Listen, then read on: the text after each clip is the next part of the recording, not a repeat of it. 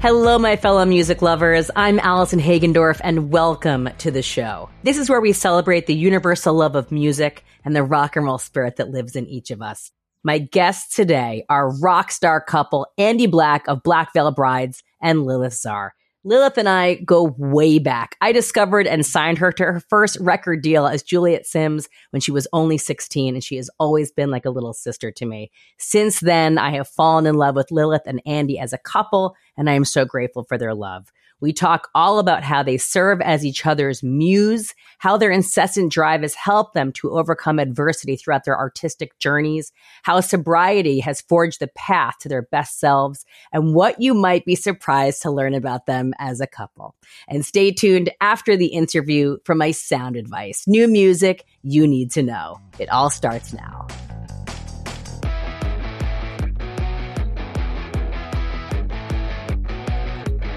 Hi, guys. Hi. So I couldn't resist. I am wearing an automatic love letter crop top. Perfect. oh I, I'm sorry. God. You know, I'm the biggest dork. I can't believe you still have that. That's awesome. I have like OG merch from Automatic Love Letter. I do. That's amazing. It is wonderful to see the two of you beautiful beings. How are you guys? It's so good to see you, Allison. We're great. Yeah, we're doing good. I'm I'm envious of your shirt. I ha- I only have like later era automatic Well, love if letter you- merchandise. If you really want one, all we have to do is go to my mom's That's house. true, yeah. My mom has every single shirt bet she ever does. made. Natalie has every, uh, just like, and my dad is the same way. He has every Black Veil shirt ever made, and Natalie has every automatic love letter shirt ever made. Yeah, but she stopped after automatic love letter. Yeah, No LC. yeah, that's not true. Just- I think most days when we're over there, she's wearing a LC shirt. yeah, she's really cute. She'll be like, my friends think I'm so cool with my rock t-shirts. Oh, that's the best. Well, you know, I Yeah. take pride in my rock t-shirt collection and Automatic Love Letter is a big part of it. That's awesome. So guys, where are you right now? We're in my studio in our house in Tampa. Yeah, this is Andy's like podcast slash man cave. That's wonderful. And so, t- so are you, you're doing your, your podcast right now? Do you use it for your pod? Do you do music in there too? Or is it just for your, for your show? Uh, it's kind of my my little think tank. So every creative, I do I do everything creative in here. So whether I'm making costumes or designing stuff or working on music or anything, I've the room is surrounded by toys and the way I just fixed a piece of her jewelry this morning, and it's just like this is like where I just do stuff Yes, and my think tank is across the. across the, The the, way on the other side. it of the has house. more clothing in it. Hers is much more clothes. Mine's much more action figures and comic books. The two of you are such kindred spirits. And, you know, I don't even know if listeners realize that I've known Juliet since you were what, 16? Yeah, you are the you discovered me. You were the one who, um, who you know introduced me into this world, and I will never forget the day that I met you. And I will never forget that day because you actually made me cry. I like, I actually was like watching you play your guitar and singing your lyrics. And I was like teared up and I was like, this girl is a Yeah. superstar. Oh, thank you. She has that Yeah. effect on people. I've been Yeah. crying for uh, twelve years. though. Make me cry every morning. Yeah. That's how we start our day. Uh, Well, no, I, I, the honest to God truth is, and this is true. I mean, I obviously wasn't around in those days, but um, there's just something really special about her with her guitar. And when we first met, that's she, she was on Warped Tour, um, just playing acoustic by herself up on stage every day. And I, it was, he was just standing in the crowd crying. yeah, and I was crying. Well, I was crying because I was so hot and it was so early and I was hungover and I couldn't believe I had to get up so early. Uh, no, but it was appointment viewing every day. And, and to this day, you know, I love everything that she does, but just her with a guitar is, is always the best. Thank you. You're right. And, and Juliet, that is sort of unique to you that you can be as powerful, just you and an acoustic guitar. And then also you're an incredible, incredible front person with in an arena. Thank you. Do you prefer to play one more, one over the other or, or, or both of them complete you? Um, they both have their own kind of power, I think. You know, wh- when you're just playing acoustically, it's very intimate. It feels very raw. It feels like um, a more personal connection. And there's Mhm. something incredibly strong about that.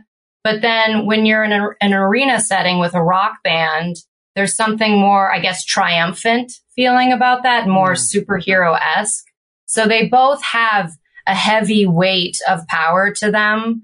Um, so it, it would be really hard for me to pick or choose which I Of course. prefer. Yeah. Andy, I will not forget the day that Juliet told me that she met you and was head over heels for you. Uh, I know you guys had connected before, but I remember her specifically telling me that you were it, like you were you were the guy, and oh. it is it is you guys are are star-crossed. I mean, I mean, it's pretty amazing to see both of you such multifaceted creatives, where music is just actually one of your forms of, of it's one medium.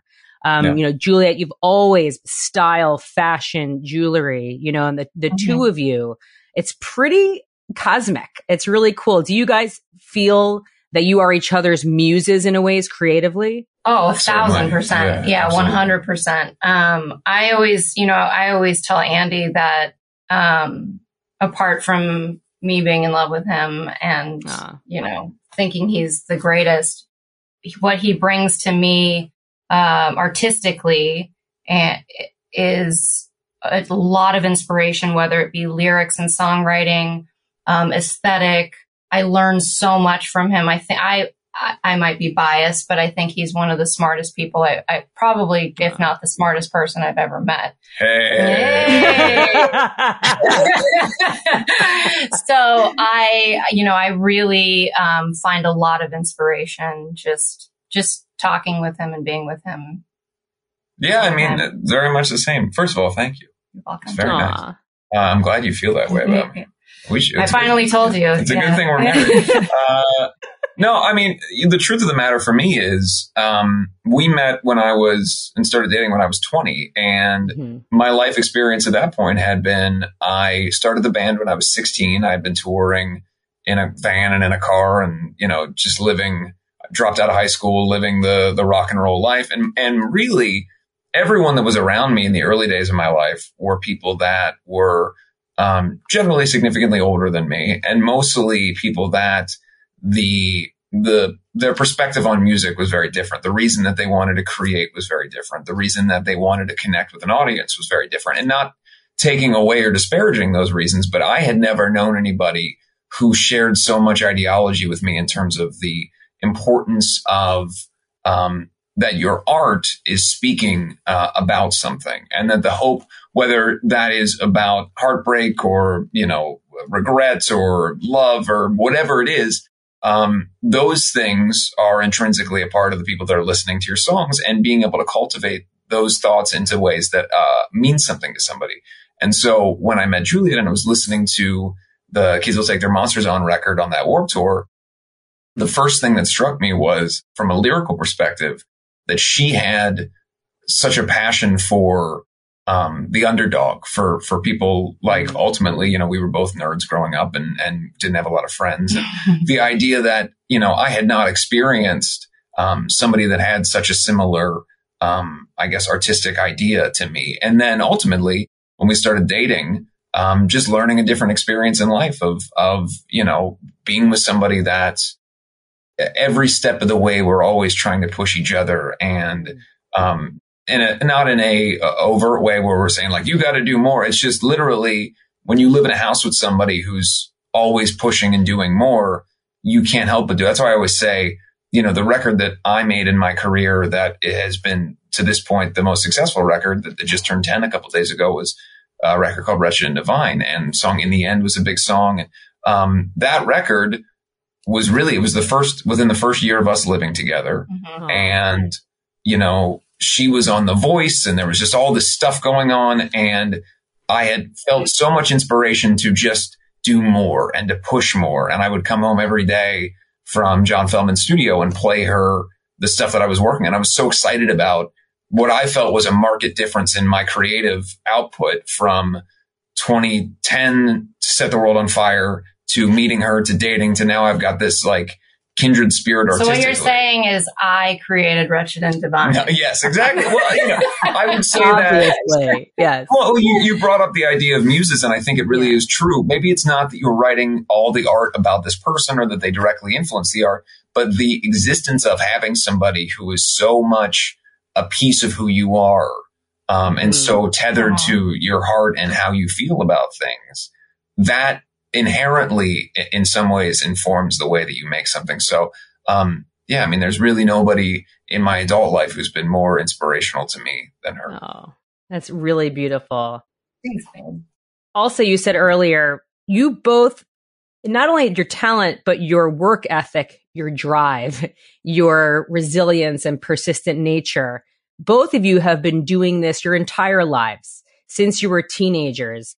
I'd love to know with each of you, was there a moment, like your earliest moment of mem- uh, memory of music or when you knew that music had to be your life? Man, that's so, I mean, I don't recall a time ever in my life where I didn't know that this was what I wanted to do. Oh.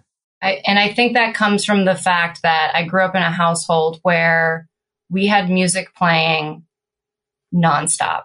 From the moment my parents woke up to the moment we went to bed, there were records playing in my house, whether it was Rolling Stones, David Bowie, the Beatles, Janis Joplin, the Eagles, Simon and Garfunkel. Um, it was always, always playing. And my, my, we, you know, we grew up in California and my dad and his brothers were surfers. So there was just this like, um, I don't know, just this beach hippie, uh, you know, surfing all the time. Uh, families are together for barbecues all the time kind of energy and vibe. And everybody in my family essentially can play an instrument or sing one way or another. Wow. So there was always jam sessions. And, um, I, th- I, I mean, it probably stems from the fact that, you know, I've always wanted the attention on me. you know, growing up with siblings and cousins yeah. and people all around, you know, you're kind of vying for attention constantly. And you do kind of whatever you can do to stand out from the pack. And um, those like dance moves. Those these, are the, yeah, you do the, sort of whatever you can do. I, do. I love that. Out. Yeah. and so, the robot. She was doing the robot all day right. long as a child. exactly exactly. But I would say that the first time I ever sang for my family, I was about six six years old, and we were in uh, we were on vacation in Mexico, and it was like there was like twenty of us, and um, I had been practicing uh, a song from The Little Mermaid, and my mom my mom was like, Juliet, do you want to get up and sing for the family? And I was like, yeah, sure. Okay. So I get up on the, we were eating at this like really long dining room table and I got up and I, and I sang, um, the song and, uh, on the way down, like everybody applaud after I sang and on the way down from the table, I hit my head on the chandelier. and you know, conked it so hard, like we're to the point where my mom had to like catch me and everybody was still cheering, even though I hit my head. And I just remember that whole, the whole even though I hit my head, the euphoric feeling that I felt from performing and everybody clapping and everything just felt great. And I was kind of, I'm kind of always chasing that feeling. So she, she hits her head after every yeah, show. every show. Yes, I now you do that to recreate. The only yeah, way yeah. to recreate it. Uh, just walk right into a wall. I, I similarly, um, it's funny because listening to, you know, I've, I've heard that story before, obviously, but just hearing kind of I know so much about her family and having been in this family for so many years, like it, it makes me happy hearing about those times because I know the first time I ever went over to their house, you know, for the first holidays, oh it was God. Simon and Garfunkel playing on the stereo or all this stuff, you know. So, yeah. um, are you not going to tell them about getting into the costume? I wore, it well, I was going to tell my, my childhood okay, yeah. of music. I wasn't necessarily going to go directly into uh, other times I've spent at my in-laws house where I may or may not have gone into a costume closet which existed at the house yep. and put on everything in the whole hot uh, pink uh, 80s jumpsuit. This was maybe within Is the this first documented. I would like to see this. Yeah, yes. yeah. My parents immediately knew he would fit right in. The photo Perfect. circulates every so often yeah. of me yeah. in like a cowboy hat and like a purple 80s onesie and other things. Amazing, as it should. But I would say that the distinction for me is while um, I certainly grew up with music as a as a, a, a, core element of my life in the sense that my dad was in bands, um, had a lot of success uh, with punk bands. He played in bands that played at CBGBs and, and got to play with the Misfits and Social Distortion and oh, the wow. Cars and all these bands. So he was a singer in, in punk bands. Yeah, so cool. And so the introduction to punk rock music was the first thing. And um, and kind of tangentially also classic rock that's a little bit more palatable for like a young kid. So you know, Kiss and ACDC and Aerosmith and, you know, that kind of stuff. Um, but I gravitated to kind of towards all of it and it was always around. And for me, um, the, I would say the distinction between her family experience and mine is that we are very much a, there's three of us, my mom, my dad, and me. My parents are not social people. I'm not a particularly social person. Not that we don't like other people. It's just we kind of had this little unit. So, so much of my adolescence was spent dreaming at home and making stuff. And I had no siblings and I didn't really have any friends. So my performances were primarily for the mirror. And, you know, I was, I was kind of at, at school. We've talked about this obviously at school. You know, I was, um, they called me Chunk because they said I looked like Chunk from Aww. the Goonies because I was a, I, you know, I was an overweight kid and, um, you know, I, I wasn't popular. And so opportunities to perform were really few and far between. So really for me, I got lost in the fantasy world of the dreams I wanted to make and being this kid from, uh, Southwestern Ohio and thinking I'm going to become a big rock star and then planning it. And, you know, I would, I was building, uh, model stages in my room with working lights. And I, I, we, I ran through every camcorder that my parents ever had, mm-hmm. filming myself in my room every day, like it was rehearsal or practice. I would film myself doing a whole set.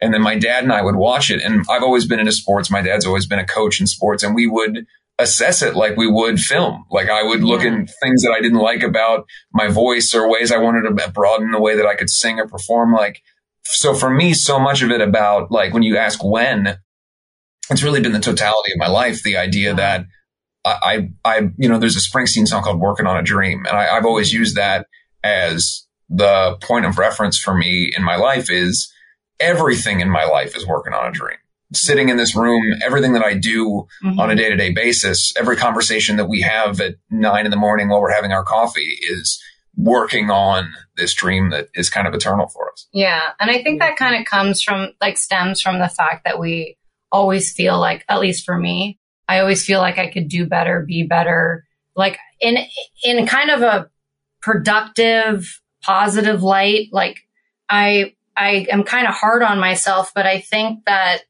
it is a good thing because that's kind of what has driven me my whole life is that I'm like, nope, you need, you need to do more. You need to do better. You need to practice harder. You need to make more things. You need to write more stuff. Like I'm always kind of kicking my own ass. Basically, we're stressed out all the time. all the time. so if, if, you are someone who is inclined to uh, say negative stuff about us or to us on the internet, just we know we're already it. stressed out. Aww. You don't need to add to it.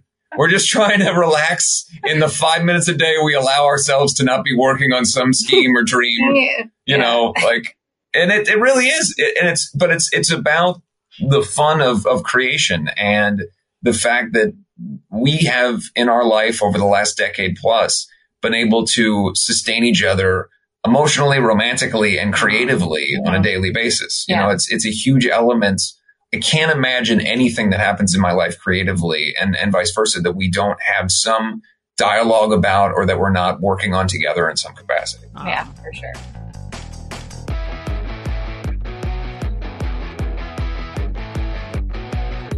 I think fans might look at you now and say, you know, the king and queen of the scene or however they may look at you. Well, I did. There's a big sign in front of our house that says that. I made that a couple years ago. Just guys.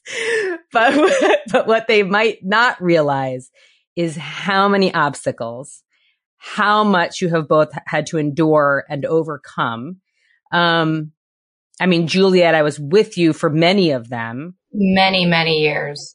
I don't know if people realize the physical blood, sweat, and tears how many times you have to get knocked down and, yeah. and, and, and, tortured almost in a way. What would you say enabled you to overcome these obstacles? Is there one obstacle in particular that you were so proud when you got to the other side? And it, was there a moment where you're like, you know what?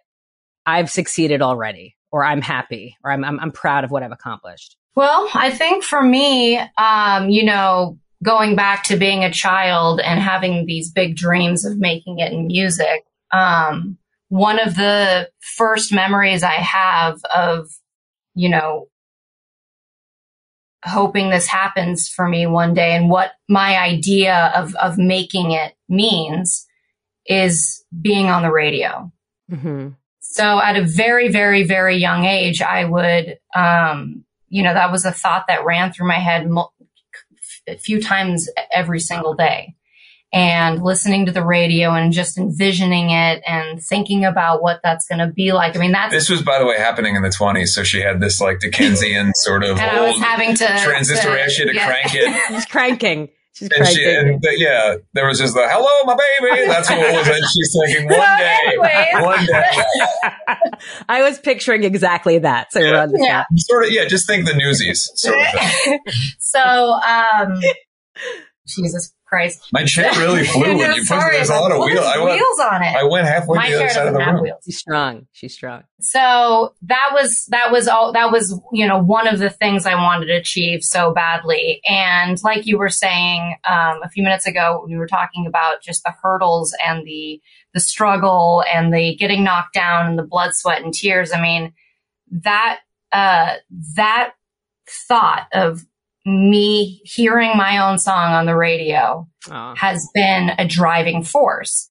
And so throughout your career, you, you find these, these goals and these things that you want to achieve and attain. And you're kind of like roping yourself in towards them. And mm-hmm. those, those, that want is so strong that it, you know, it, it helps you hurdle over all of these, these obstacles and, mm-hmm and things that get in your way. And I would say that it felt like I had finally achieved that childhood dream about a year and a half ago when I heard my song Anarchy playing on rock radio for the first time. And so that was definitely a beautiful crying, oh my gosh, you know, 85 years later. Everyone that she knew from back then had died of old age, yeah. so she couldn't call anybody to tell them about it. Oh. Where, where were, do you remember where you were when you first heard your song on the radio? Yeah, we were in the car together. Mm-hmm. We were in the car together and I just heard don't, don't. Yeah. And I was like, oh, and I like whipped out my camera and immediately started recording. And Andy shut uh, the radio off. Yeah. I put on one. I said, that's enough of that. Yeah. You heard it. You got your dream. yeah. What about you, Andy? Well, you know, I, I would say this, um, and not to, to blow too, too much smoke up, up your ass. But the truth of the matter is, at no point in my life have I faced the level of adversity in my career um, that she has. It's just plainly true. I mean, chief among them is the fact that obviously things have improved recently, but being uh, a woman in the in the rock music industry has been um, essentially, you know, there's an impossibility to rising up the ranks to a certain degree, yeah. and there's certainly um, more work that has to be done when you also combine that with the age that she was when she started dealing with. Um, you know, having very few people like yourself in the music industry, more people that um, are sort of, you know, transient people that maybe come into your life and then go and maybe aren't are aren't there for you. you yeah, know? I mean, I was ex- not to cut you off, but I was extremely fortunate to have you, Allison, in the, in the early stages of my career because not only did I have a really strong, empowered woman to look up to and learn from, but I had somebody who was champion championing me and cheerleading for for what I, it is that I wanted to do, what I wanted to say, the type of artist I wanted to be. You really helped nurture that, and um, I was very very fortunate. And then and then we parted ways, and everything went to shit. well, anyways. I was always in your corner rooting for you. Always. I know. I know. I know you have been. If if I'm in the middle of talking about you, yeah, uh, I believe it is appropriate to chime in about you. You know, if I were telling a story about when I were like eight and you're like, no, no, no, no, uh, you're like, enough of that. Yeah. Yeah. uh, no, but so the truth of the matter is, you know, my, my struggles come down to, um, a lack of belief in the band or myself from the music industry at large since the beginning. Um, you know, and, and I, you know, I wrote a book a couple years ago with my friend Ryan Downey and a lot of that story is, it's about the reality that when you want something or that your dreams are um, left of center in terms of what the average person might want out of life, the being able to accept that people are going to say that you suck, are going to tell you that you're bad, whatever it is, and being able to figure out how you can compartmentalize that and make that something that is not just a chip on your shoulder, but something that, that fuels you in a way that's not just revenge, but healthy for the growth of your art. Um, but the biggest challenges that I've had or, or continue to have is that, you know, people really made their minds up about Black Veil Brides in the early days and sort of decided based on the visual or early songs or whatever kind of what we were. And when I was younger, that frustrated me a little bit more because I was sort of like, oh, people don't even listen to the songs. Um, and now at 32, uh, it both amuses me that people don't necessarily know what we sound like. And also I feel extremely fortunate that there's still a conversation about us, you know, that we just had uh, the biggest touring year we've ever had, that we've had, uh, you know, the most streams ever that we've had in our career. Like the fact that here we are all these years later, there is something about, and, and this is the last thing I'd say about this. There is, um, uncool and then there's alternative and then there's bands and artists and people who find themselves treated poorly or uncool by even the alternative and uncool people. And to me, those are the real outcasts. And that's the people that have gravitated towards our music, the people that I have tended to, uh, I guess, gravitate towards in my life. Mm-hmm. Um, nine tenths of the people that would tout themselves as avant garde or alternative, by and large, are people who um, sort of just wear that like a like a skin suit. You know, it isn't representative mm-hmm. of anything about them in their life. And I'm very proud to know that so many people who have the most um, interesting and uh, you know obviously difficult, but certainly um, real lives have gravitated towards uh, our music, and I get to meet them every day. Mm-hmm. And um, so that I would say the biggest hurdle for me is simply, you know, how do you figure out how to make it being a, a kid in Southern Ohio and and moving and living in my car and all that stuff, but. Um, you know, I've been really lucky in my life, and I think a lot of it has to do with with a little bit of luck.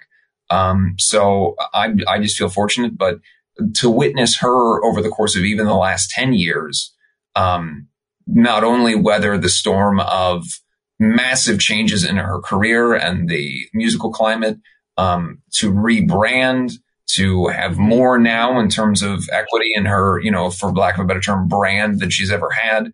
Uh, that to me is, is a real resilient story and something that is the things that we write about or that we want to see. That's the things that you cheer for is, somebody who really truly gives a shit and will show it forever.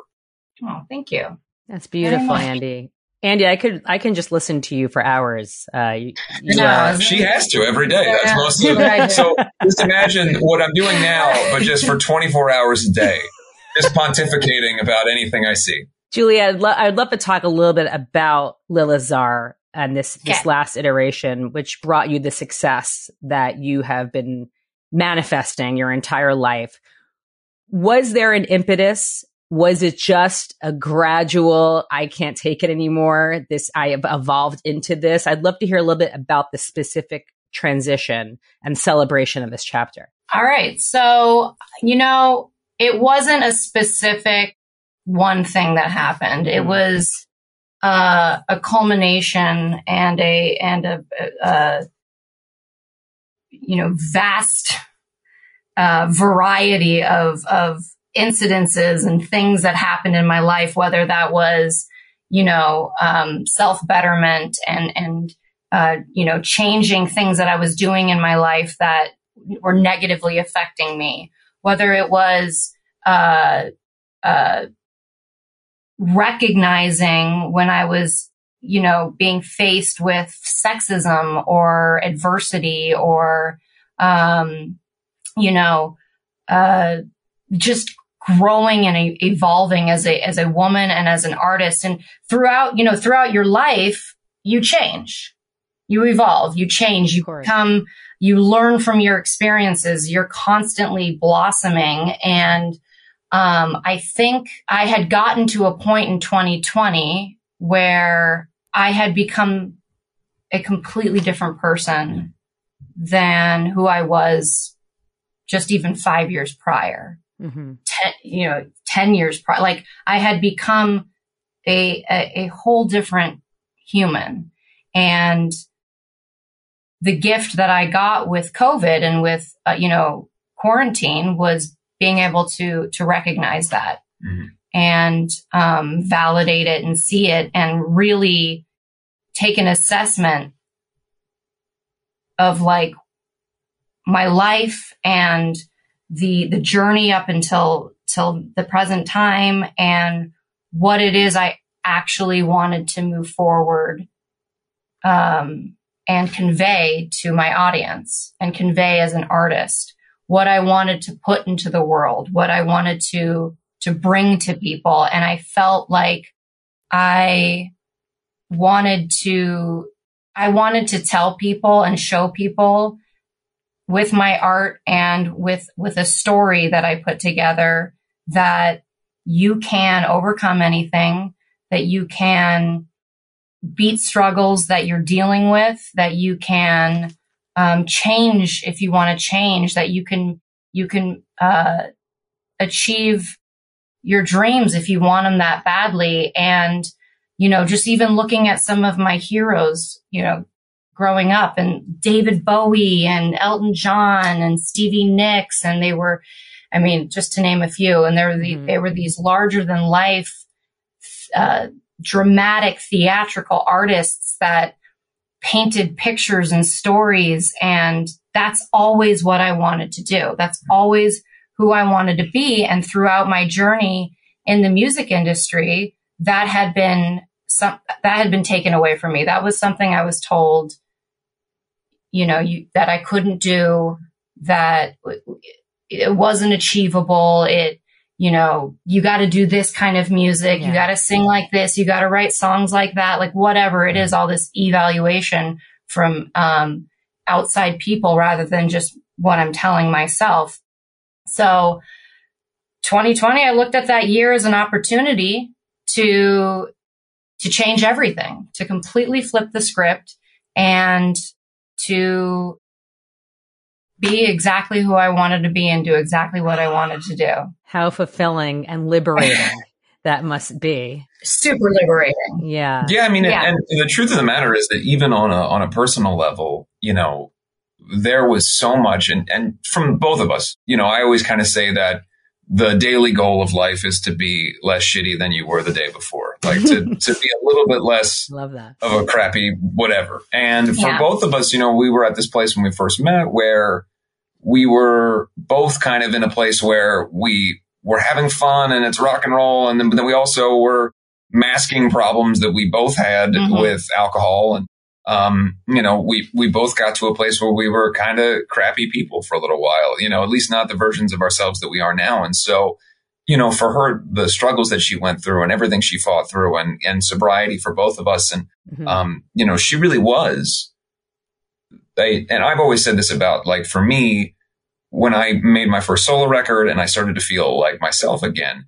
it's not that I became a different person. It's that I became the version of myself that I most wanted to be when I was a little kid thinking about what I was going to be. Yeah. And I think for her, Lilith Czar, at least as just an outsider, really represents what the six year old who can't stop hitting her head on stuff uh, that clumsy child. yeah, out, out in the streets in the in the 17th century, begging for scraps of bread.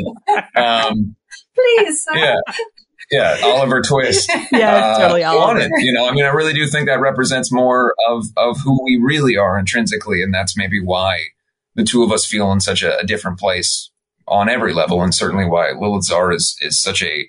It's not a uh, something that she's wearing; it's something that she she more um, became over the course of finding herself. Thanks, babe.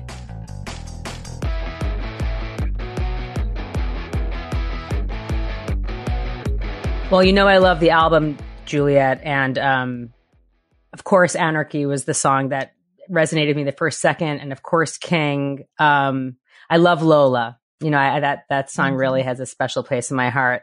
But there, that one lyric that has resonated with a lot of fans to the point where montages have been made of you saying it on stage.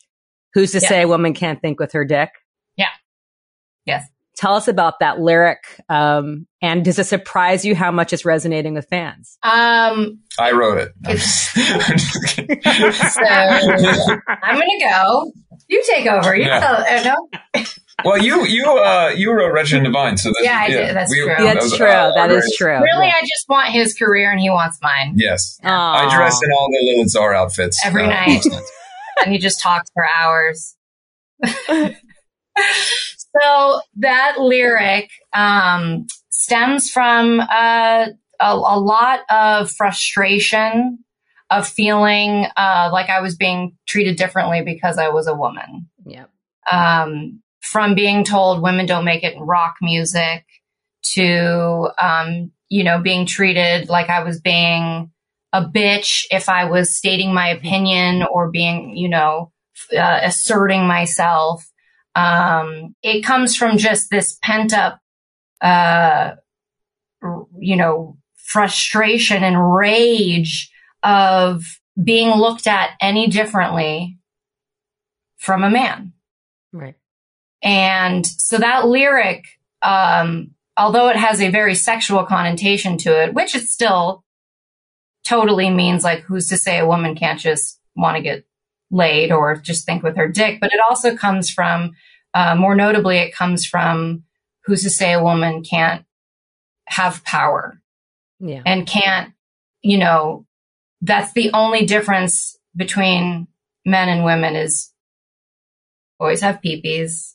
that's the only fucking difference is a body part. And so it's, it's essentially, you know, if a, a man's penis is, his power and his, you know, he's, right. that's what makes him this dominant, uh, sex.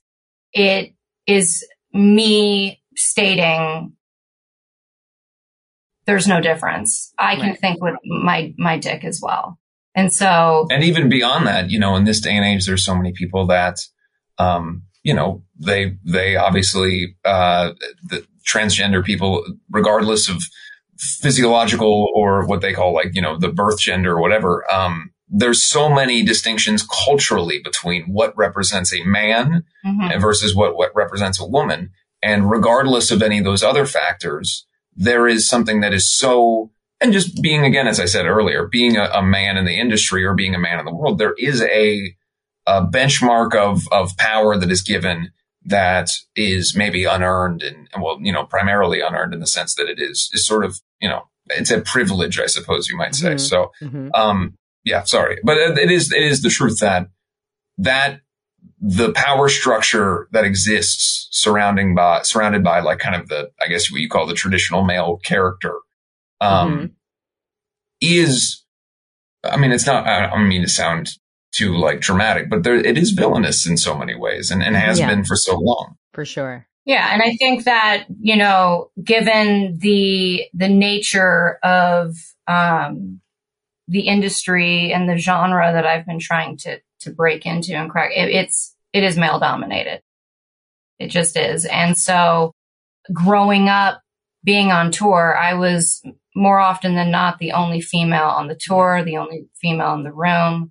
And, uh, I, I never looked, thought of myself less than. I never, but being treated, not all the time. It's not like everybody, but you do, yeah. you know, um, face it often, it just starts to pile up until um, you write a song like King, you know? Mm-hmm. Have you bonded with other women on the road, in the industry, in music?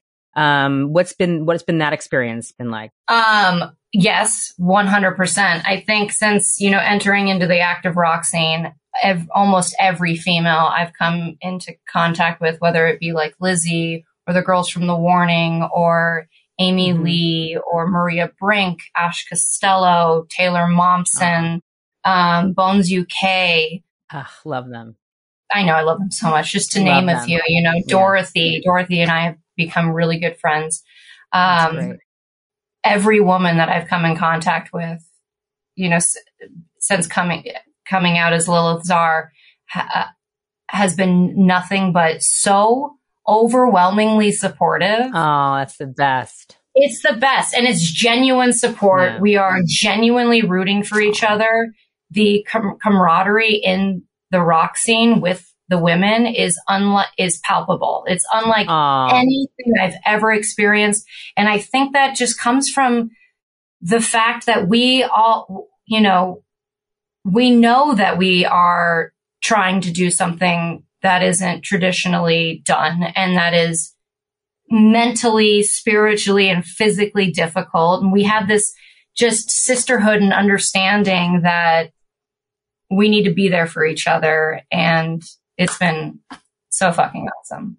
That's so beautiful. I love every single artist you mentioned, by the way, as a, as an Yeah. individual and as an artist. Yeah. So that's beautiful to hear from you. Um, Andy, I loved The Ghost of Ohio. Oh, thank you. What did it mean for you? And was that a goal of yours to, to do a solo album? And is that something you'd like to do more of? Yeah, well, you know, the, the first one was the Shadow Side, and that Right. record was primarily, um, it was, I, I guess, in some ways, it was kind of a collaboration record because every single song on the first one featured someone that either I knew or John Feldmann knew that we felt would be Right. great for it. So there's, you know, Patrick Stump and Gerard and Mikey Way and the Madden Brothers and uh, Quinn Allman from The Used and just every kind of, you know, our Yeah. scene, so to speak. It was just kind of everybody would come in for a day and, and help us out on something.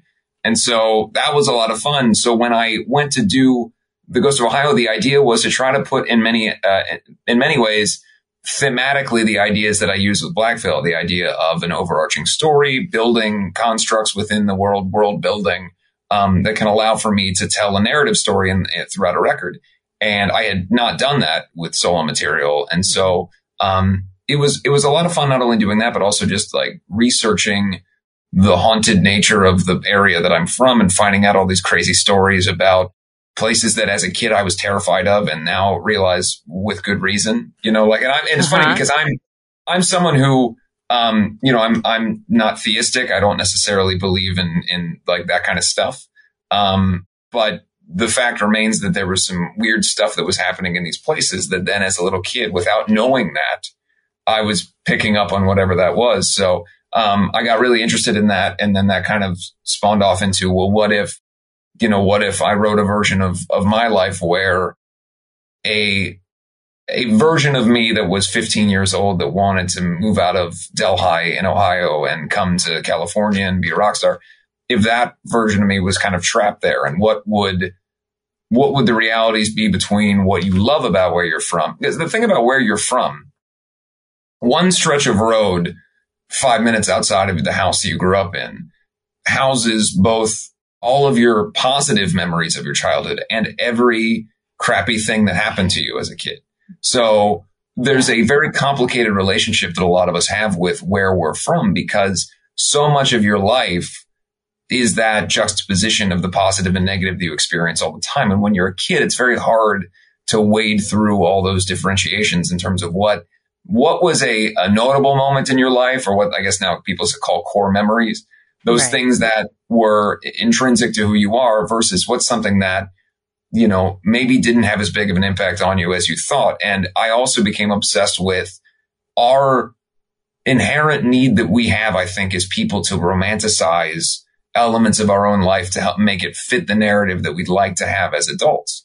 And thinking about how much of my life as a kid was spent in the way that I actually felt it was versus how much of it was me building up the version of Andy that was, you know, going to have the story that I wanted to have as an adult. And so that spawned writing the book. That spawned, um, Yeah. you know, in many ways, kind of doing more introspection and and has informed my writing really ever since. That's incredible. I love getting that context.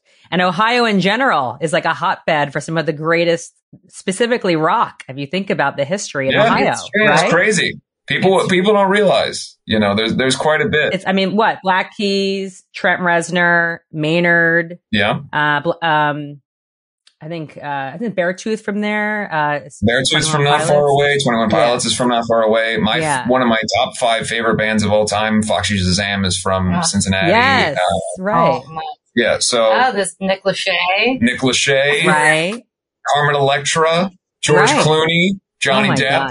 Yeah, wow, Ohio. Amazing. Spitting out stars. What about new music for you guys? Are you guys working on new music? Where do you, where do you where do you stand right now? Yeah, we're both in We're- the making a new record cycle. cycle. Yeah. Yeah. I've been uh I've been working with Scott Um, we've been writing new material. And then when I'm not in LA or Nashville working with him, I'm home, um, just writing by myself. I've probably written, mm, I would say like 12 songs so far for wow. the new record. That doesn't mean they're all going on the album. Right. I, right, like, right. I tend to get, we tend to compile like 30 or 40 songs and then we pick the record. That's how I've always done it. And so I'm just, you know, dipping my foot in, you know, getting the, the concept going and the idea I want for this album and what I want it to, you know, communicate and all of that. So, um, I'm at the, I'm at the beginning stages, but I am making a new record. Oh, She's so much further along than than I am. We're just in the thinking to, about talking about it stage.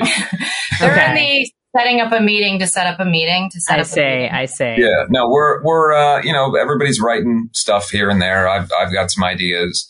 Jake and Jinxx have some ideas. You know, we'll we're kind of now that we're on different coasts. It's more about you know when we get together for rehearsals or on tour, we'll exchange ideas and then plan a time for all of us to get together and really work through them. So yeah, it's it's the the thinking about planning to think about right, stage. Exactly. Both of you are objectively beautiful beings, both inside and out. Likewise. You too. Likewise. Thank you guys. How do you prioritize your health, both physically and mentally? Um, well, I, I, for me, I can't like sing if I don't take care of my body.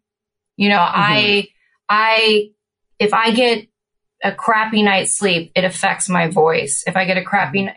night's sleep and I don't take vitamins and, and, um, give my body the nourishments it needs, I struggle on stage for an hour. Like I, I do, I feel like I do everything to take care of my body in order to put on the best performance I possibly mm-hmm. can and feel my best.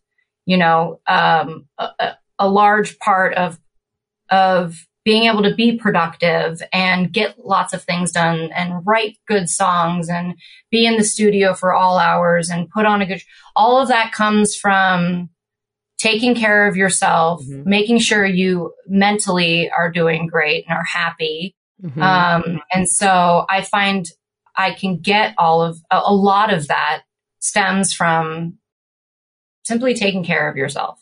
Yeah. yeah. You know, I mean, I think for both of us within the last six years, seven years, um, our our real hardline choice to prioritize making sure that we were working out every single day in some capacity. We've been eating really healthy, doing all the things that we can um, to take care of ourselves has also, and this is not you know uncommon, but it's also helped on every other thing. You know, when it comes to just feeling all around healthier. And, you know, we, we talk about it and I, I was just thinking about it the other day. You know, we really are from the time we were kids has been described. We want to entertain you. You know, we want to give a, a good show. And if people are paying to come see us, I'm going to get my butt up in the morning and run and sprint and make sure I'm in good shape so I can run around the stage and sing and entertain you because we've been given these incredible jobs that, you know, allow for us to do this. So the least we can do is to give enough of a shit to stay in shape, do what we can to take care of uh, ourselves. And I think beyond that, it's not necessarily on, on, an aesthetic level because everybody's aesthetics are affected differently by personal care. Mm-hmm. It's more about just the feeling that you get from knowing that you're doing what you can to take care of yourself because there were many years where we didn't do that. You know, we were right. we were more interested in you know being drunk, fucking off, yeah. and like doing whatever we wanted. but what was happening is our everything felt well for me. It felt like it was slipping through my fingers, you yeah. know, and it was slipping away. And um, I never want to feel that feeling ever again. Yeah. And so yeah. I think that I'm constantly pushing myself to be the best version of myself, um, so I can hold on to the things that I love. Yeah. That's beautiful, guys. Really inspiring. Um, the other thing I want to talk about is I feel like we're having this resurgence of the culture and the scene that we all lived through. Yeah. So in the early 100%. 2000s or whenever it was, we didn't realize at the time that we were experiencing like a moment in time, like a bubble.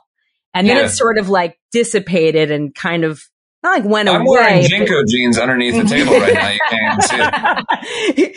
I actually own a pair of JNCO jeans. Amazing. Of course you do.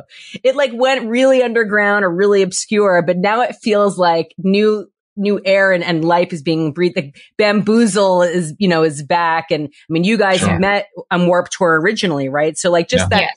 energy is back, the love of whether it's pop punk or emo or whatever you want to call Sure. it. Um, Yeah. how is that, how is that making you feel? And are you here for it? Yeah, I mean, we Yeah. just uh, it just played when we were young fest Yeah, so- uh, exactly. on Vegas, and it, it was you know it was a lot of fun. I think the the coolest part of any of this is I would say there's there's kind of twofold to it, right? And I- and I don't mean to to sort of grandstand and act as if I have anything on anybody else when it comes to uh, integrity with my art, but I have, can look at the body of work that we've made in our career and be proud of every song. Uh, Some I like more than others, but I know that my heart was in the right place.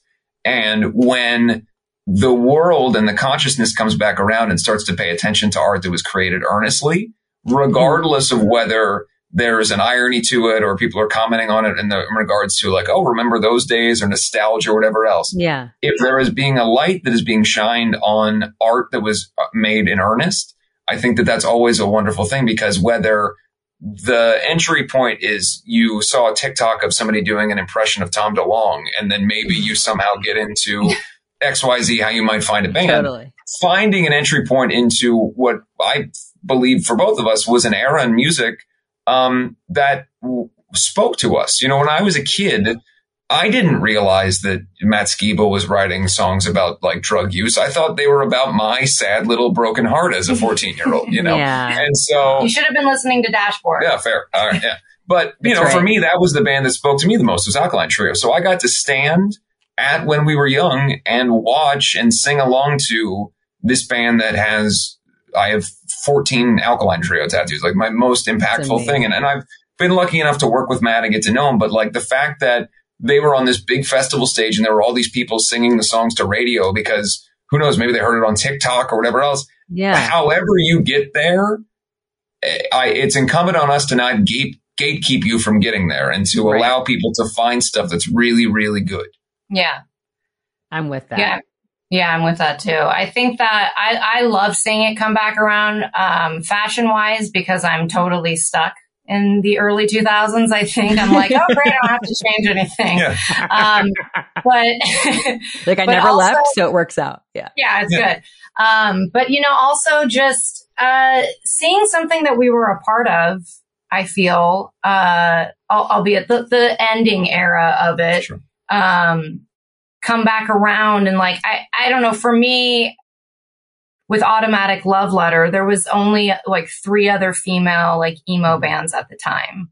And so for me, it's kind of like a, oh man, I was, I was a part of that, like Yeah. kind of the movement and that, uh, uh, the, the first of it, if you will. And so I, I like to see that, um, you know, people are still crying in their hearts and Yeah. People's mascara is still running down their face. Still running. Still Yes, running. still running. The fingernails are still black. I love it. Yes, the swoopy hair So good. It's so good. All right. We're going to do a quick round called Deep Cuts. Okay. Okay. Name a song, album, or artist that changed your life. Oh man, that's really hard because I have a couple. Can I say mine then while you Oh, think it's about so it? hard. Yeah. My favorite record of all time and was still, and this is, I, I don't, I don't mind admitting this. I put it on the other morning and I was running around our neighborhood and like the sun had just come out and I got like happy tears like I had just won the Super Bowl. Like that's the feeling it gives me is that uh, Bruce Springsteen's Magic record. Um, Oh. It's a really weird latter era. It came out in 2007 and not, it's not like among his major, you know, everybody knows them records, but I, I really believe that it's one of the most beautifully written like rock records uh, ever. And I, I have it, the album cover tattooed on the inside of my arm. It's, it Wow. means the world to me. So that's, it's huge for me. Beautiful choice. That's a beautiful choice. That's really good. So I still don't know what my answer It's is. okay. you, can, you can do you can do like a quick couple, like a couple. Okay. Okay. So Top three. Top three. Fleetwood Mac Rumors. Yeah. That record just brings back my childhood. Um, it's one of the greatest rock records written of all time. Just Yes. front to back. It is a Agreed. perfect record. So good. Um, uh, David Bowie's Hunky Dory. Yeah. I listened to that record when I was driving across the United States In a covered wagon. in a covered wagon, a horse and Back at the horses. Yes. Um, and uh, I, for, when I was driving from Florida to California, I played that record over and over and over again when I was like 16 years old, 16, 17. And um, there's just something about it. I mean, the, the record is great. The songs are amazing. The lyrics, David Bowie's perfectly imperfect voice Ugh. just absolutely love that record. And then I would say Alanis Morissette's Jagged Little Pill. Yes. Great That- picks. Yes, that. Fantastic top three. Thank you, thank Yeah. you. That Really good. record Really really, good. brought out just the guttural um, feminism, just flag in me. It's just she, Yeah. Alanis is my She was, uh, she is, but She is. you're also, she would just come out with like her oversized t-shirts and Oh, like her a long hair. And she, you're like, give a shit. Yes, Yeah. Everything was baggy and just, she Oh. was so cool. And her lyrics are so groundbreaking and emotional and Yeah. storytelling. And yeah. and unique and different and uh uh she could make you cry and then she could make you want to punch things and then she, yeah i just uh i love that woman to death yeah. Great picks. Are both Thank of you. Okay. First concert. Billy Idol, Billy Idol at uh, Kings Island Amusement Park in Cincinnati. He played six songs and then he tried to play uh, Rebel Yell four times, and then something kept going wrong every time. And then he Oh. cursed into the microphone and then would leave the stage and then he would come back on and then he'd start the song over again and then he would stop the song and then it ended with him punting the microphone into the ground and then the lights all came up and the show ended for a while. Uh, and then my And what parents was were your like, "All right, I guess takeaway? we'll what was your takeaway from this? I, I well, I was I was intrigued by the whole situation. Uh, Yeah. As we were leaving, I heard that he went. He, they went back on, and I was a little kid, so he went back on and he started his uh, Doors "L.A. Woman" medley thing. Which, uh, no offense, Doors fans, uh, not for me. That that that that medley that, that Billy does. Huge Billy Idol fan, but that Yeah. that is not my uh, not my jam. But um, I've, I've you know I've been fortunate enough to communicate with Billy over the years. I've never told him this story that my first concert was him having one of those like show from hell shows. Uh, was it was it as you bad should. No you totally should Yeah. was Should. it billy billy joel level yes, that Billy Joel video where he's saying "Quit lighting the audience" and he's yelling at everybody. It was. let me sing my song The, I would say, but he wasn't. I, something was going that on. was amazing I wish that I had been old enough to understand like what could have been going wrong on stage. But from my perspective as like an eight year old, something was very uh, well. Something was upsetting Billy Idol. That's all we can say. Something was upsetting Billy Idol. I love that. First show. Um, so I would say uh, my first concert uh, alone, like with me, it was me and my brother. My aunt, who was a couple years older than us, was like our chaperone. I was, I want to say I was 12 or 13. And we went and saw um, Bad Religion and Cool. Blink 182.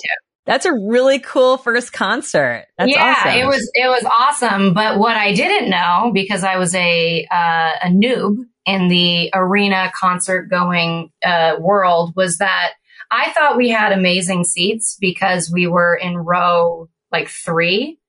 And I, what I didn't know was that there was a gigantic, The floor, vast yeah. floor in front of us, that the bands would be a thousand miles away from us so um, we get there and I and I'm very disappointed. I'm like, how the hell? How are we going to even see? This is going to suck. So we're we we watched Bad Religion. It was amazing, and um, we had like gone to the merch and gotten, you know, some Blink 182 t-shirts and we're sitting back down in our seats and Blink is about to come out and we're like, you know, kind of, you know, seeing how we can maybe get closer. What if we went around this side or this side? And, uh, Blink comes out, they start their set and, uh, during all, all the small things, everybody in the arena, I mean, everybody that was seated rushed the the wall, the, the wall between the seats and, and the floor and just jumped over the wall into the floor. It was like pandemonium. It's chaos. terrifying. It was, yeah. Are you kidding me? I was like, this is awesome. And we jumped over the wall. We were dodging security and ran into oh, the crowd of people in order to get as close. And we got really close to the stage for the rest of the set. And we were like so happy so euphoric. And we, then Billy Idol came on stage and, and said, the show's over, folks. Everybody get out of here. I'm going to no, play LA Woman. What, what did happen that was, that. that was pretty sad was we got back to our seats and somebody had stolen all of our bags and merch and oh that is sad yeah it was sad but we that were still sad. so happy that we had gotten as close to the stage as we yeah fine okay favorite movie oh Your reaction's the best. Oh my god. Another tough one. No, that's my favorite horror movie. Go with your favorite horror movie. We're gonna go with okay. my. That's like top three horror. I would say my favorite movie of all time is. I would. I have to say Labyrinth. Uh, I, I actually was going to guess that. Another yeah. David Bowie reference. Another David I, Bowie. We've had this conversation before. Yeah. It's, it goes Labyrinth, then The Princess Bride, and then I guess As Above, So Below, which is amazing. Totally. I love it. Here we go. That's my favorite movie. Oh, yeah. I love that there's a visual involved. Yes. V for Vendetta. He, he makes us watch it every year. If you were not a musician, what would you be?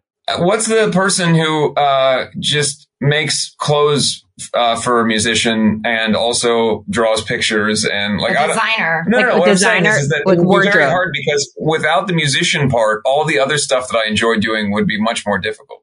Like making comic books and all that. Like it provides right. me the opportunity to do that. So, um, when I was a little kid, I wanted to be a uh, professional hockey player who also was a rock star, who was also a really uh, successful stand-up comedian. So those were the three wow. things that I wanted. I wanted to be a multi hyphenate all, all at once. So ambitious. We can take hockey off the table, but I can still do the other stuff potentially.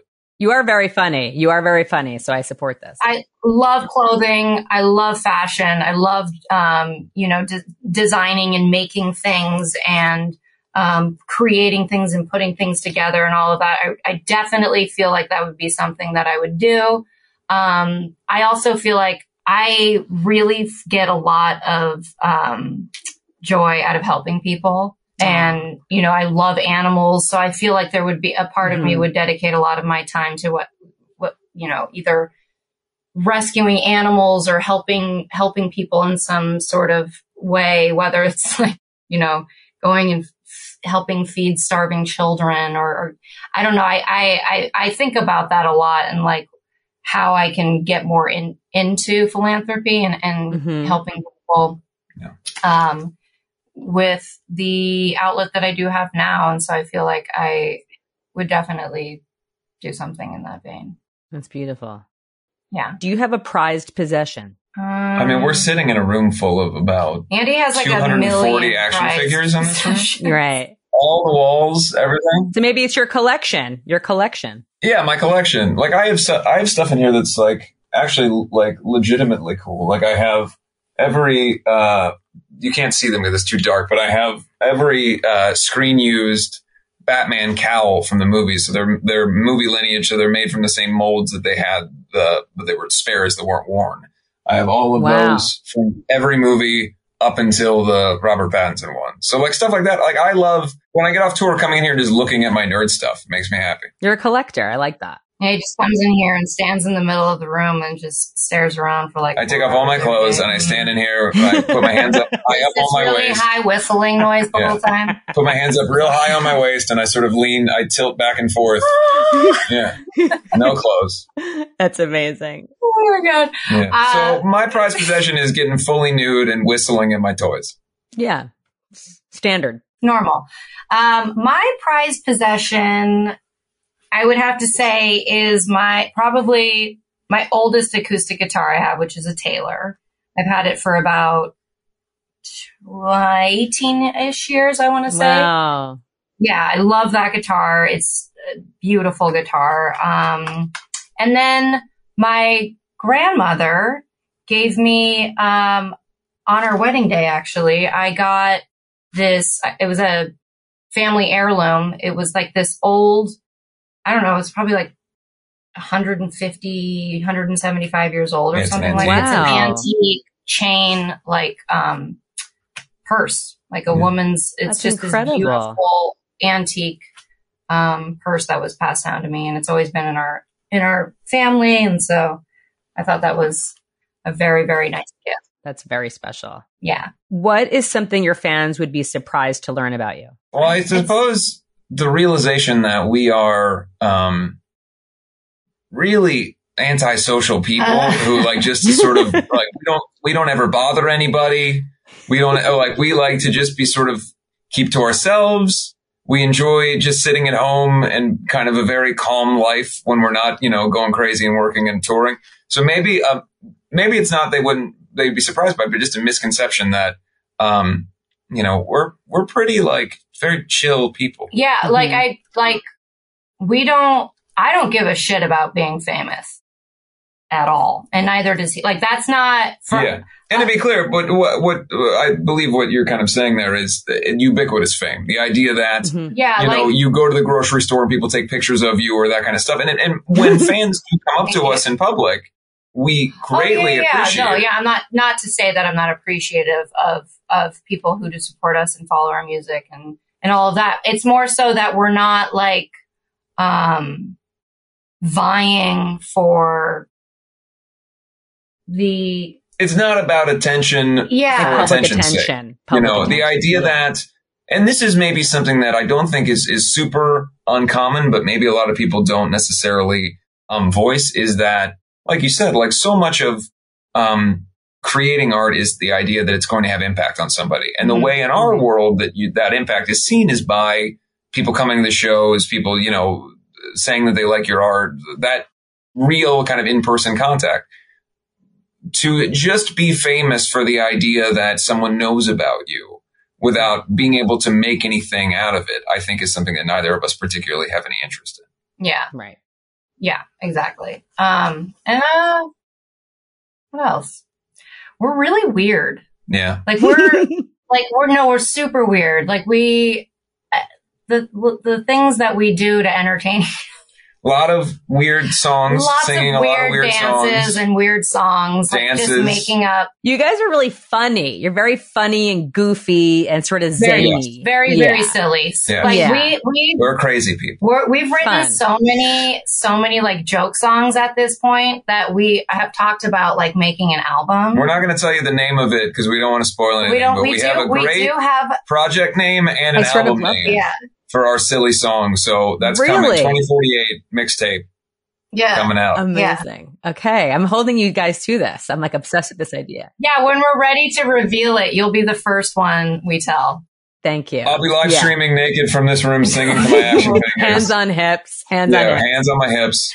And I'll just be behind him popping out every Yeah, that's mostly what the side project is. It's not creepy at all. It's not creepy. Yeah. Do you have a favorite tattoo? Both of you have countless beautiful uh, ink on you. What is there one favorite tattoo that you guys have? Oh, a couple. I mean, There's, I have one that I like on both of us because of what it, when it was in our relationship and what it represents. Um, we have our, uh, our nicknames for each other written in each other's so my hands right now are kind of a dumpster fire because I'm actually in the process of removing some tattoos. But this tattoo was Andy's handwriting, and that was my handwriting, and that, that was our first like That's the first tattoo we got together. tattoo. Yeah, yeah, yeah. And then, um, and then of course we've got each other's names tattooed. Got each other's lyrics, Lyrics. names. We got a lot of that. Aw. My face, I have her face. Yeah, it's on his ass. And then we also have, 26 because that's we were uh, both born yeah, on yeah. the 26th of the months that we were born on. And Yeah. our lucky number. And it's got a chain around it because we're each other's ball and chain. You never imagined when you asked this question that we would have 47 responses for so you. many answers, but all good ones. All good Yeah. ones, guys. All legit, yeah. What do you hope to achieve next? You go, I'm going to drink some water. You're gonna have some water. Yeah. Um, I would. I've always said that the dream for me is just to continue to be able to do this. If people are willing to Mhm. let me make music and make music videos and comic books and books and whatever else, like the experience of getting to do all these things, things that I dreamt of my whole life and being given the opportunity to do that, that's really the dream. If in 10 years time, people still give enough of a shit that they're going to say, okay, go ahead. You can go do this. Um, that's, that's to me the, the greatest gift I have ever been given by anybody is that people have given me an opportunity to entertain them. And I, that's really all I ever want to do. Oh, that's really beautiful. A very good answer that I can't beat. Well, you decided for me to go first. So I was really on you. You're like ditto, Oh, ditto. Yeah. So you can't blame me when I'm done with what I said.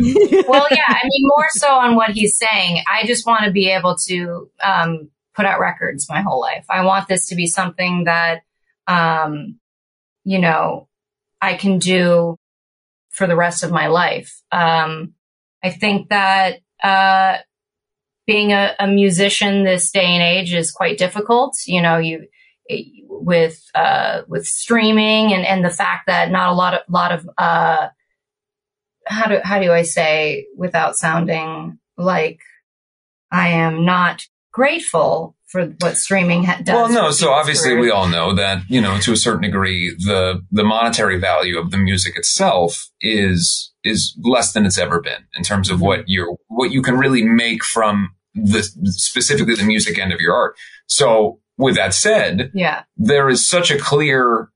I, I've argued now more than anything else. People always say music isn't as good as it used to be, and I would say that there is absolutely no way that that's true because regardless whether you like old music more than you like music now, you were essentially, if you were of a certain age and looked in a certain way in 1973 and you could go like ping on a guitar, you got a record contract and like at least $500,000 just for existing. So that the, the threshold now for why you make something is so much more about the love of making it yeah, that, you know, regardless of that, for us to be able to make records, that's the dream, you know, because it's not, it's not as if the dream is, I'm going to become a trillionaire off of these record sales. The dream is, I'd love to just be able to do this. yeah, and like Aw. you know, I for me, it's uh, it's felt like a uh, a life's long pursuit of getting to a point in my career where where I felt uh, stable, where I felt uh, secure, and I- and it wasn't like I was um, having to to fight for it. You Yeah. know, my ultimate goal is to get to a place where um, it's something that just is and um, isn't something that I am uh, constantly feeling like I'm in a battle for Mhm. you know um being a, a rock musician is is a lot of work and it's total it's all worth it but it's a it's a lot of it's all of your energy it's all of your Mhm. time and um how do i say what i'm trying to say it's uh you finally got to a point where you're you feel like you've gotten the validation and the opportunity to just do you and right. you just want to be able to keep that position where you can just keep doing and focusing on the music and the art and just you exactly thank you thank you yeah no i get it i get it no because Yeah. i i felt it with this last album with this chapter with seeing the Yeah. two of you how beautiful you are together and how you inspire each other it's inspiring just to see and to be around and to experience so oh thank I'm you really Yeah, grateful that's for nice you of guys. And that's why I wanted to chat with you together. Because I Thank think that individually you're both amazing, but the real gift is is the the love that you share um, and that we all kind of benefit from because it's beautiful and it's inspiring. Oh, so, thank you. Thank you so much, Allison. That's so sweet. You know, thank you so much for doing this with me. It's just, you know, this is the show is just a celebration of of love and music and the rock and roll spirit, and you guys yeah. cl- clearly embody that. So, well, we love it. We love you. Yes, thanks for th- having. Thank you. So, thank you so much, Allison. I I say it, your name comes up so often in our household, yeah. whether it's here, whether it's at my my my my parents' house. I mean, even with people, even with my managers. I mean, you're such a you're such a massive force behind rock and yeah. alternative music and your love and knowledge and ability to to just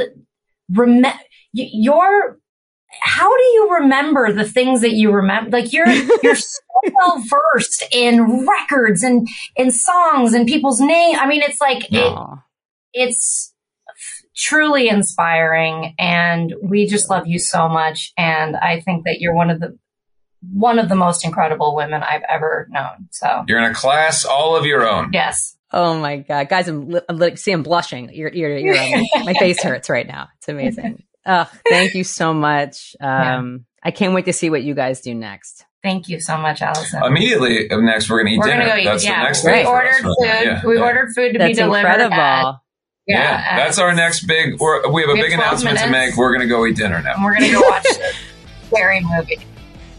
I just love them. It is so wonderful when you get to see a couple who complement each other so perfectly. They just radiate love and are a joy to be around, and they are hilarious. It is true.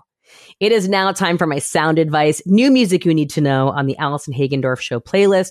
First up is my girl Charlotte Sands, whose Good Now EP is out this week. She was raised on the energy of pop punk bands of the early 2000s and the storytelling of folk singers and songwriters. And you can certainly hear all of these influences in her songs. I am loving this entire EP, but check out Charlotte Sands' song Lost. Next is LA band Future Lust, completely unsigned, and I fell in love with the song upon first listen. Reminds me of Deftones, Glassjaw, and 30 Seconds to Mars. The band said this song is about feeling out of place and coming to terms with the pain that a loved one has caused. Check out the latest from Future Lust, Rogue. Also, my sound advice is the latest from Morgan. He shared with me that he recently fell in love for the very first time, and this love makes him feel like he is floating, and he wanted to capture that feeling in this song. He wrote this on the piano he grew up playing while he was back home in Nashville. Check out the latest from Morgan, Young and in Love. That's my sound advice this week. You can hear all of these plus more on the Allison Hagendorf Show playlist. The link to that is in the show notes and at AllisonHagendorf.com. As always, thank you so much for being part of the Allison Hagendorf Show. New episodes drop every Friday, so make sure you follow and subscribe so you don't miss a thing. You can find the show wherever you listen to podcasts, and you can watch the show on Instagram and YouTube. I would love to hear from you. So please like, comment, rate, review, whatever you're feeling, and reach out to me on socials at Allie Hagendorf. I would love to connect with you. Let me know who I should interview next and what new music I should feature on my sound advice. Thanks again. I'll see you next week. And remember, you're a rock star.